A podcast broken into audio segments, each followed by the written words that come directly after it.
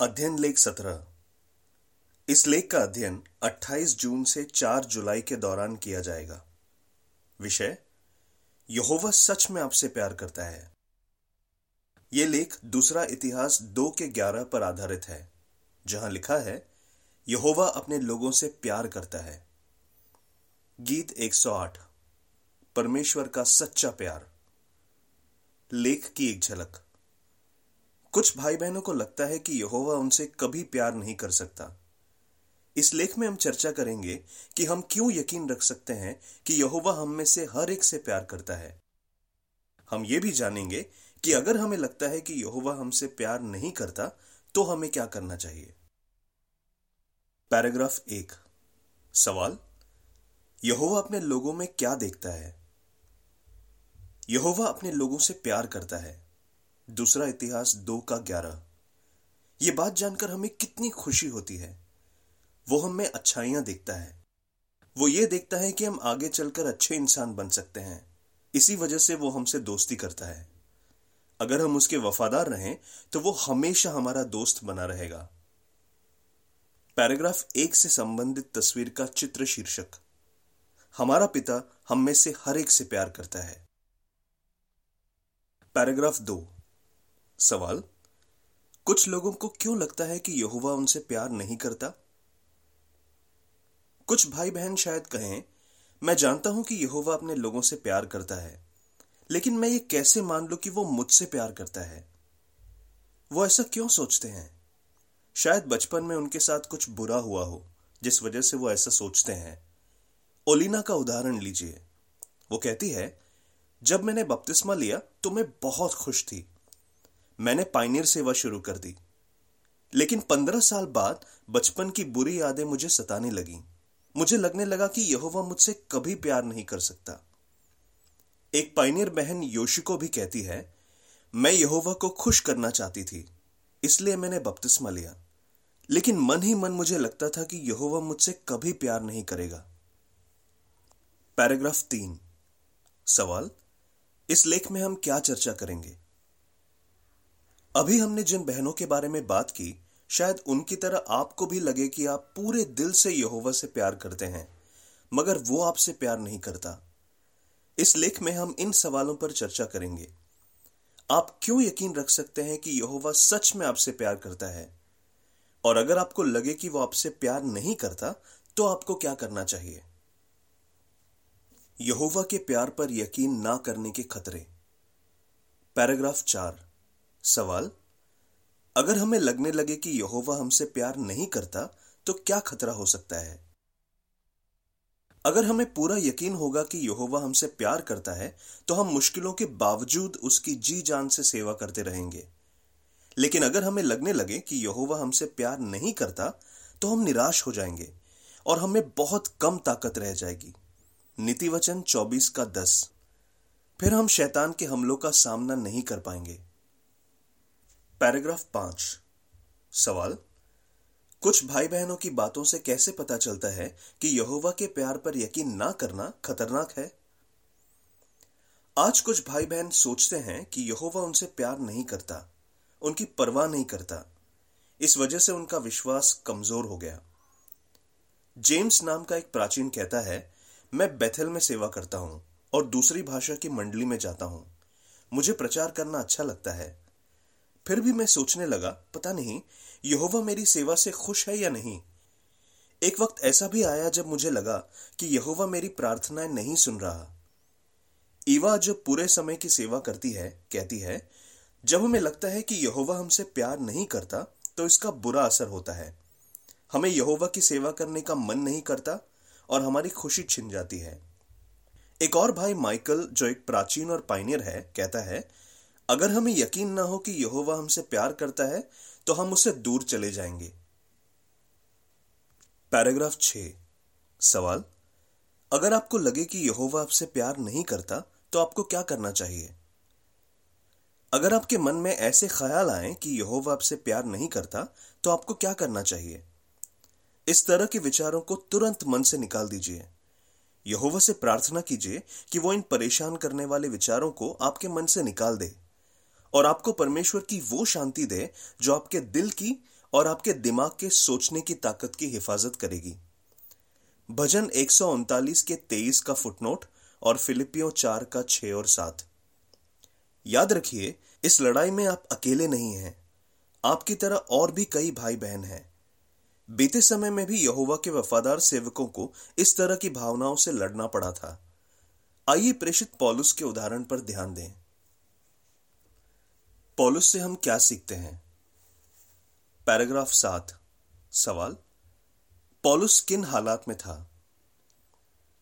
क्या आपके पास बहुत सी जिम्मेदारियाँ हैं और आपको इस बात की चिंता खाए जा रही है कि आप उन्हें अच्छे से नहीं निभा पाएँगे? पॉलुस के हालात भी कुछ ऐसे ही थे। उसे एक मंडली की नहीं, बल्कि सारी मंडलियों की चिंता सताई जा रही थी। क्या आप काफ़ी समय से बीमार हैं और इस वजह से आपकी खुशी छिन गई है? पॉलुस के शरीर में भी एक कांटा था। शायद उसे सेहत से जुड़ी कोई समस्या थी और वो चाहता था कि यह दूर हो जाए। दूसरा कुरिंथियों बारह का सात से दस। क्या आप अपनी कमजोरियों की वजह से निराश हो जाते हैं? पॉलुस खुद को लाचार महसूस करता था, क्योंकि उसे सही काम करने के लिए संघर्ष करना पड़ता था। पैराग्राफ आठ। सवाल? पॉलुस अपनी मुश्किलों के बावजूद यहोवा की सेवा क्यों कर पाया? पॉलुस मुश्किलों और चिंताओं के बावजूद यहोवा की सेवा करता रहा। वो ऐसा क्यों कर पाया? क्योंकि यीशु के फिरौती बलिदान पर उसे पूरा विश्वास था। वो जानता था कि यीशु ने वादा किया है कि हर कोई जो उस पर यकीन करेगा, वो हमेशा की ज़िंदगी पाएगा। युहन्ना तीन का पंद्रह। पॉलुस को यकीन था कि जिन्होंने बड़ी बड़ी गलतियाँ की हैं, अगर वो पश्चाताप करें तो फिरौती के आधार पर यहोवा उन्हें माफ़ करेगा। पैराग्राफ नौ। सवाल, गलातियों दो के बीस में पॉलुस के लिखे शब्दों से हम क्या सीख सकते हैं? पॉलुस को यह भी यकीन था कि यहोवा उससे प्यार करता है, क्योंकि यहोवा ने उसके लिए यीशु का फिरौती बलिदान दिया था। ध्यान दीजिए, पॉलुस ने क्या कहा? परमेश्वर के बेटे ने मुझसे प्यार किया और खुद को मेरे लिए दे दिया। गलातियों दो के बीस में लिखा है, मैं मसीह के साथ काट पर ठोक दिया गया हूँ। इसलिए अब मैं खुद के लिए नहीं जी रहा, बल्कि ऐसी ज़िंदगी जी रहा हूँ जो मसीह के साथ एकता में है। अब मैं इंसान के नाते जो ज़िंदगी जी रहा हूँ, वो सिर्फ़ उस विश्वास से जी रहा हूँ जो मुझे परमेश्वर के बेटे पर है, जिसने मुझसे प्यार किया और खुद को मेरे लिए दे दिया। पॉलुस ने ऐसा नहीं सोचा, यहोवा बाकी भाई बहनों से तो प्यार कर सकता है, लेकिन मुझसे प्यार नहीं कर सकता, क्योंकि मैं पहले बहुत बुरा इंसान था। इसलिए पॉलुस ने रोम के मसीहियों को लिखा, जब हम पापी ही थे, तब मसीह हमारे लिए मरा। रोमियो पाँच का आठ। सच में, यहोवा अपने सभी सेवकों से प्यार करता है। पैराग्राफ दस। सवाल, हम रोमियो आठ के अड़तीस और उनतालीस से क्या सीखते हैं? रोमियो आठ के अड़तीस और उनतालीस में लिखा है, क्योंकि मुझे यकीन है कि ना तो मौत, ना ज़िंदगी ना स्वर्गदूत ना सरकारें, ना आज की चीज़ें, ना आने वाली चीज़ें, ना कोई ताकत, ना ऊंचाई, ना गहराई, न ही कोई और सृष्टि हमें परमेश्वर के उस प्यार से अलग कर सकेगी जो हमारे प्रभु मसीह यीशु में है। पॉलुस को इस बात का पूरा यकीन था कि यहोवा का प्यार इतना गहरा है कि कोई भी चीज़ हमें परमेश्वर के प्यार से अलग नहीं कर सकेगी। पॉलुस जानता था कि यहोवा ने इसराइल राष्ट्र के साथ सब्र रखा। यहोवा ने उसके साथ भी सब्र रखा था और उस पर दया की थी। दूसरे शब्दों में कहें तो पॉलुस कह रहा था, यहोवा ने मेरे लिए अपने बेटे को मरने दिया तो इससे बड़ा सबूत और क्या चाहिए कि यहोवा मुझसे प्यार करता है? पैराग्राफ 11 सवाल क, पहला तिमोथियस एक के बारह से पंद्रह के मुताबिक पॉलुस ने कौन से पाप किए थे? सवाल ख। फिर भी उसे क्यों यकीन था कि परमेश्वर उससे प्यार करता है? पहला तिमोथियस एक के बारह से पंद्रह में लिखा है, हमारे प्रभु मसीह यीशु का मैं एहसान मानता हूँ, जिसने मुझे शक्ति दी है, क्योंकि उसने मुझे विश्वास योग्य मानकर अपनी सेवा के लिए ठहराया है। हालाँकि पहले मैं परमेश्वर की निंदा करने वाला और जुल्म ढाने वाला और गुस्ताख था। फिर भी मुझ पर दया की गई, क्योंकि मैंने ये सब अनजाने में किया और मुझमें विश्वास नहीं था। मगर हमारे प्रभु की महाकृपा मुझ पर बहुतायत में हुई। साथ ही मैंने मसीह यीशु में विश्वास और प्यार पाया। ये बात भरोसेमंद और पूरी तरह मानने लायक है कि मसीह यीशु पापियों का उद्धार करने के लिए दुनिया में आया था। उन पापियों में सबसे बड़ा मैं हूँ। मसीही बनने से पहले पॉलुस ने जो भी किया, उन बातों को याद करके उसे बहुत तकलीफ़ हुई होगी। वो अलग अलग शहरों में जाकर मसीहियों को जेल में डलवाता था। और जब किसी को मौत की सजा देने की बात चलती तो वो उसमें हामी भरता था।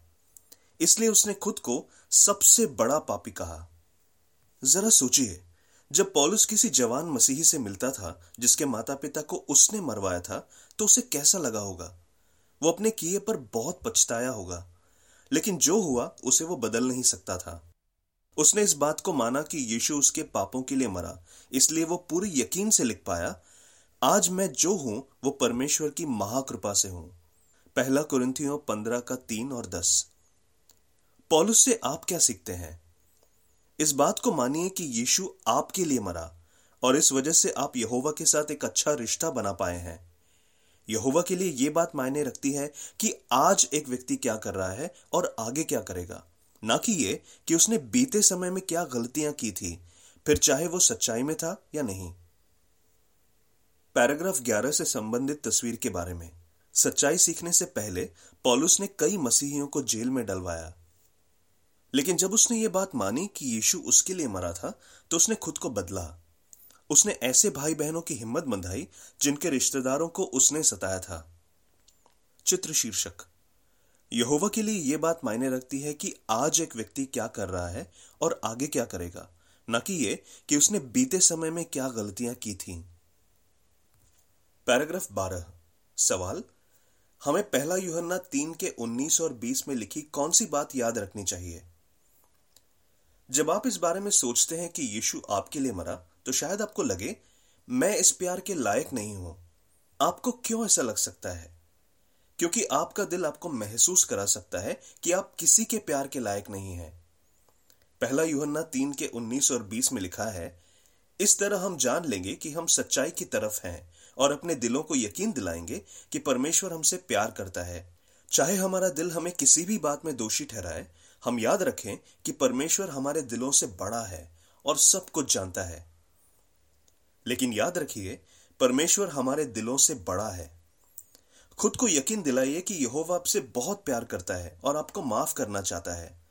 अपना यकीन बढ़ाने के लिए हर दिन बाइबल पढ़िए बार बार प्रार्थना कीजिए और भाई बहनों के साथ वक्त बिताइए। आइए देखें कि ये सब करने से आपको कैसे मदद मिल सकती है। अध्ययन, प्रार्थना और भाई बहनों से मिलती मदद। पैराग्राफ तेरह। सवाल, बाइबल का अध्ययन करने से आपको क्या मदद मिलती है? परमेश्वर का वचन हर दिन पढ़िए। आप जितना ज़्यादा अध्ययन करेंगे, उतना ज़्यादा यहोवा के गुणों को जान पाएँगे। आप समझ पाएँगे कि वो आपसे कितना प्यार करता है। अध्ययन करने के बाद मनन कीजिए। इससे आप अपने दिलो दिमाग से गलत सोच निकाल पाएँगे। केविन नाम का एक प्राचीन, जो खुद को बिल्कुल बेकार समझता था, कहता है, मैंने भजन 103 का अध्ययन किया और उस पर मनन किया। मैं समझ पाया कि यहोवा मेरे बारे में क्या सोचता है और मैं अपनी सोच सुधार पाया। ईवा, जिसका पहले ज़िक्र किया गया था, कहती है, दिन के आखिर में मैं मनन करती हूँ कि यहोवा मेरे बारे में क्या सोचता है। इससे मुझे मन की शांति मिलती है और यहोवा पर मेरा विश्वास बढ़ता है। कुछ और जानकारी। बाइबल से उन्हें मदद मिली। जब मैं बाइबल का अध्ययन करता हूँ तो मैं अपना ध्यान खुद से हटाकर यहोवा पर और दूसरों पर लगा पाता हूँ। माइकल, जब मैं लगातार बाइबल पढ़ता हूँ तो मैं अपने दिमाग से इस सोच को निकाल पाता हूँ कि यहोवा मुझसे प्यार नहीं करता। कभी कभार मुझे बाइबल पढ़ने का मन नहीं करता। लेकिन जब मैं पढ़ता हूँ तो यहोवा मुझे यकीन दिलाता है कि वो मुझसे प्यार करता है। केविन, मुझे भजन की किताब पढ़ना अच्छा लगता है, खासकर भजन सत्ताईस मुझे बहुत पसंद है। मैं आयत एक से छ दस और बारह से चौदह बार बार पढ़ती हूँ और उन पर मनन करती हूँ। ओलिना, मैं दिन की शुरुआत बाइबल पढ़ने से करता हूँ और फिर देर तक प्रार्थना करता हूँ। मैं जब भी बाइबल पढ़ता हूँ, मेरा हौसला बढ़ता है। जेम्स। मैंने देखा है कि अध्ययन करने से मैं यहोवा के करीब महसूस करता हूँ। यहोवा मेरे मन को शांत करता है, मुझे ताकत देता है। मुझे यकीन हो जाता है कि वो मुझे कभी नहीं भूलेगा। सेजी। वापस लेख पर। पैराग्राफ चौदह। सवाल, प्रार्थना करने से क्या होता है? बार बार प्रार्थना कीजिए। किसी के साथ दोस्ती करने के लिए हम अक्सर उससे बात करते हैं, उसे अपने दिल की बात बताते हैं। यहोवा के साथ हमारी दोस्ती भी कुछ ऐसी ही है। जब आप उसे अपनी चिंताएँ, अपनी भावनाएँ, अपने दिल की सारी बातें बताते हैं तो इससे पता चलता है कि आपको उस पर भरोसा है और आपको यकीन है कि वो आपसे प्यार करता है। योशिको, जिसका पहले ज़िक्र किया गया था, कहती है, जब मैं यहोवा से प्रार्थना करती हूँ तो मैं उसे सिर्फ़ ये नहीं बताती कि दिन भर में मेरे साथ क्या क्या हुआ। बल्कि मैं उसे अपने दिल की सारी बातें बताती हूँ। मैं क्या सोच रही हूँ, कैसा महसूस कर रही हूँ। धीरे धीरे मैं समझ गई कि यहोवा किसी कंपनी का मालिक नहीं है, जिसे मुझे पूरे दिन की रिपोर्ट देनी है, बल्कि वो एक पिता की तरह है, जो अपने बच्चों से बहुत प्यार करता है। कुछ और जानकारी। क्या आपने इसे पढ़ा है? क्या आपने यहोवा के करीब आओ किताब पढ़ी है? इसका अध्ययन किया है? अगर नहीं तो आप अब कर सकते हैं। कैलिफ़ोर्निया की रहने वाली एक बहन कहती है, जब मैंने इस किताब को पढ़ा और उस पर मनन किया तो मैं अपनी ज़िंदगी में और खुश रहने लगी और यहोवा के साथ मेरा रिश्ता मज़बूत हो गया। मैं अब यहोवा को अपना बहुत अच्छा दोस्त मानती हूँ। मैं उससे बहुत प्यार करती हूँ और इसकी एक वजह यह है कि मैंने ये किताब पढ़ी है।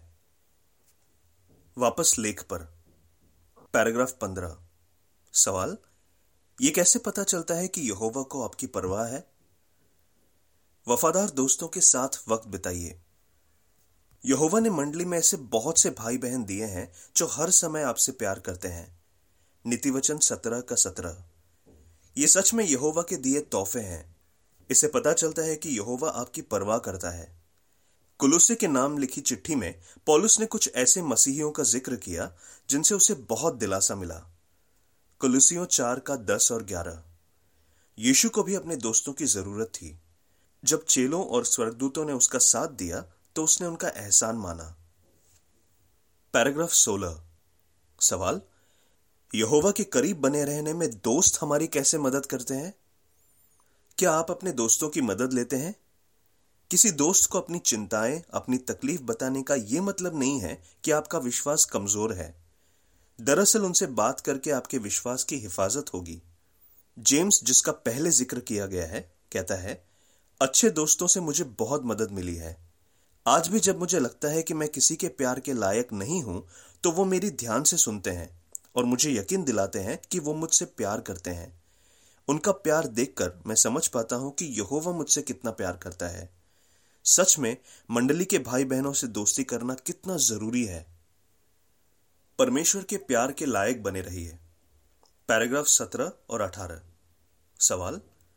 आपको किसकी सुननी चाहिए और क्यों? शैतान चाहता है कि आप हार मान लें। वो आपको यकीन दिलाना चाहता है कि आप बहुत बुरे इंसान हैं। यहोवा आपसे प्यार नहीं करता और वो आपको कभी नहीं बचाएगा। लेकिन जैसा हमने इस लेख में चर्चा की यह सरासर झूठ है। यहोवा की नज़रों में आपका मोल बहुत ज़्यादा है। अगर आप उसकी बात मानेंगे तो आप उसके प्यार के लायक बने रहेंगे, जैसे यीशु बना रहा। योहन्ना पंद्रह का दस। शैतान की और अपने दिल की मत सुनिए। जो आपको यह यकीन दिलाने की कोशिश करते हैं कि आप एक अच्छे इंसान नहीं हैं, सिर्फ़ यहोवा की सुनिए, जो आप में अच्छाइयाँ देखता है। यकीन रखिए कि यहोवा अपने लोगों से प्यार करता है आपसे भी। आपका जवाब क्या होगा? हमें क्यों यकीन होना चाहिए कि यहोवा हमसे प्यार करता है? हम प्रेषित पॉलुस और आज के समय के भाई बहनों से क्या सीख सकते हैं?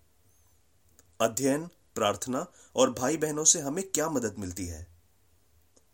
गीत 141 जीवन का करिश्मा। लेख समाप्त।